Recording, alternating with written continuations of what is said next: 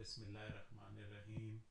Uh, this is part two of the talk, uh, Rectifying Bad Moral Values by Hazrat Maulana Mufti Muhammad Taqi Usmani, Damat Barkatahum.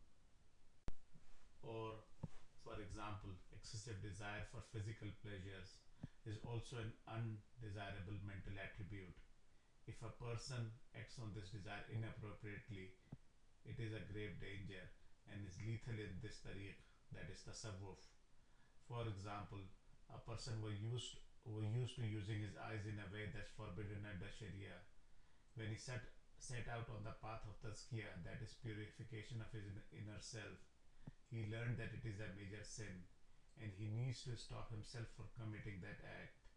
Once he started on that path, there were again occasions when he developed similar impulses and an intense desire to use his eyes the way he used to previously.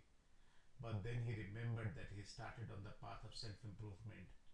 Therefore, he would need to avert his eyes and stop himself from staring inappropriately. When he would do this for the first time, it would be extremely hard for him to do so against his previous nature. But he wants to progress on the path to self improvement. He would need to make a conscious decision that no matter how difficult it seems, he will not commit that act again. When he then stops staring at what he has been forbidden to stare at by Allah Ta'ala, it will be a little bit easier for him to move his eyes away the second time, and a little bit easier the third time than the second time, and so on. With repeated practice over a period of time, even though he will still have some degree of desire to stare at what he has been forbidden to stare at, but it will be much easier for him to stop himself from doing so compared to the very first time. It is because by repeatedly averting his eyes, his desire to stare has become weakened. That is why Hazrat Thanvi Rahmatullah that is what Hazrat Thanvi Rahmatullah means by saying that the primary aim of combating bad moral values is to weaken them. And hmm. weakening in this context means that after repeated practice, it becomes much easier to refrain from committing those sins, though a person still needs to make some effort to do so. No matter how much mujahida, that is sustained effort, a person performs, the internal desire to commit sins of libido, of anger, never go away completely. A person still gets gets impulses and desires to engage in those acts. The difference that mujahida makes is that initially he need to make a supreme effort to, to combat that desire. But, but after mujahida, it takes much less effort to do so. Explaining this further, Hazrat Thanvi Rahmatullah said, Otherwise, with mujahida, neither a greedy person's greed goes away completely, not a miser's miserliness or a mutakabbir's takabbur.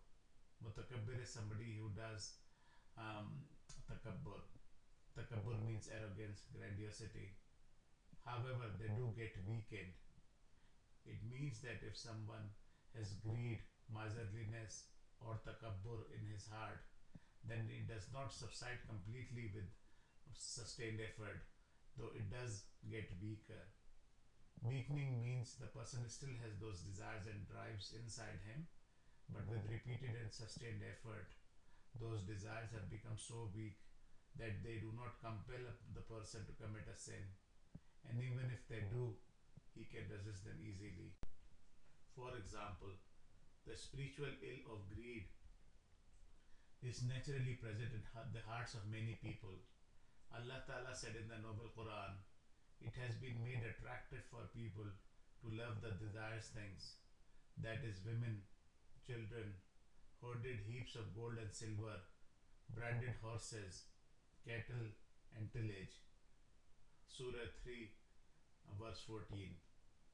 This tells us that such desires are part of human nature. If this greed is used appropriately, it's not a flaw in itself. For example, love of this material world to a degree which a person requires to earn his living and to look after his family and to fulfill their rights is appropriate and permissible. However, there is another level of greed about which the Holy Prophet ﷺ has said if a human being gets one value of gold, he lusts to get another one, and even when he gets the second value, he will want a third one. Nothing can fill the tummy of the son of Adam besides soil of grave. This level of greed is haram as it forces a person to gather more and more wealth, whether through fair, whether through fair or unfair means. Then there are three different greeds, degrees of greed. The first and higher, highest degree is that a person tries to obtain wealth through means which are clearly haram and impermissible. For example, that greed makes him try to acquire wealth through stealing it from other people, or by committing robberies, or by deceiving other people. May Allah Ta'ala save us from it. Ameen. This is the most severe degree of greed. The second degree of greed is that the greed does not influence the, the person to the degree that he resorts to overtly haram ways of acquiring wealth, like robbery or theft. Rather, it makes him acquire wealth through false justifications and excuses. This sort of greed is found more commonly amongst religious scholars. Hazrat Mufti Muhammad Shafi Rahmatullah used to say that a Maulvi is a relig- Satan is also a Maulvi. If a Maulvi's nafs, that is his inner self, tells him to steal, commit robbery, or obtain someone else's property by deception, he would reply that it is not permissible and won't listen to his nafs. But Maulvi Satan is also a Maulvi. It suggests different excuses and interpretations to him to convince him to take that property, even though by Sharia he was not allowed to take that money, but his greed persuaded him to use those excuses to obtain that unlawful money. This degree of greed is also haram. The third third degree of greed is that the person does like money and and does want to accrue money accrue more and more wealth. However, as a result of this wish to get more money, he neither commits any haram acts to get money, nor does he adopt the way of using excuses and justifications to claim what is not rightfully his. All he does is that he happily takes whatever Allah Ta'ala has given him through halal means and tries to get more more through halal means. This degree of greed is not condemnable, as it neither led him to committing any sins, nor, nor did he stray from the right path as a result of it. Similarly, bukhl is that is miserliness is also an illness of the soul. In the Noble Quran, Allah Ta'ala says, avarice, that is materialism, is made to be present in human souls. Surah 4, verse 128. It means that Allah Ta'ala has put love of material wealth in people's souls. That is why most human beings have some degree of love for wealth. As long as this bukhl does not interfere with that person carrying out his obligations under Sharia, and it does not lead to him engaging in acts which are haram, undesirable, or against consideration of other people's feelings, then it's not deplorable.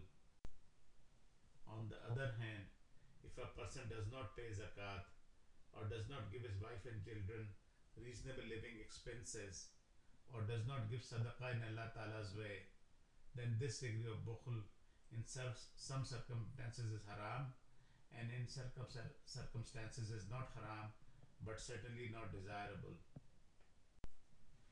In a hadith, the Holy Prophet said that Allah Ta'ala likes that the impact of what He has blessed someone with shows upon his person. It means that how we live and dress should be reflective of the blessings Allah Ta'ala has showered upon us. This is also bukhul. If Allah Ta'ala has blessed, some, blessed someone with millions and he keeps himself covered in torn, shabby clothes, this is also in a way being ungrateful to Allah Ta'ala. Another form of bukhul is that a person does meet the absolutely essential expenses of his wife and children, but is really stingy when it comes to providing them with any degree of comfort For example, he's well off and can afford to pro- provide them with good food, but gets only the most basic of foods for them. This is also included in the wider meaning of bukhul. On the other hand, if a person is not leaving any wajib that is necessary, commandments unfulfilled, rather he is providing for his wife and children so that they can live with a degree of comfort that he can afford. In those circumstances, even if it feels a bit uncomfortable spending money because of his love for money, there is no harm in it. Even though it is also a form of bukhul, but as this degree of bukhul did not lead him to commit a sin, therefore this bukhul did not cause him any harm. So the point is that as a result of mujahida, that is sustained effort, neither the uh-huh. bukhul subsides completely nor the love of this material wealth subsides completely, but it does stop influencing a person's behavior.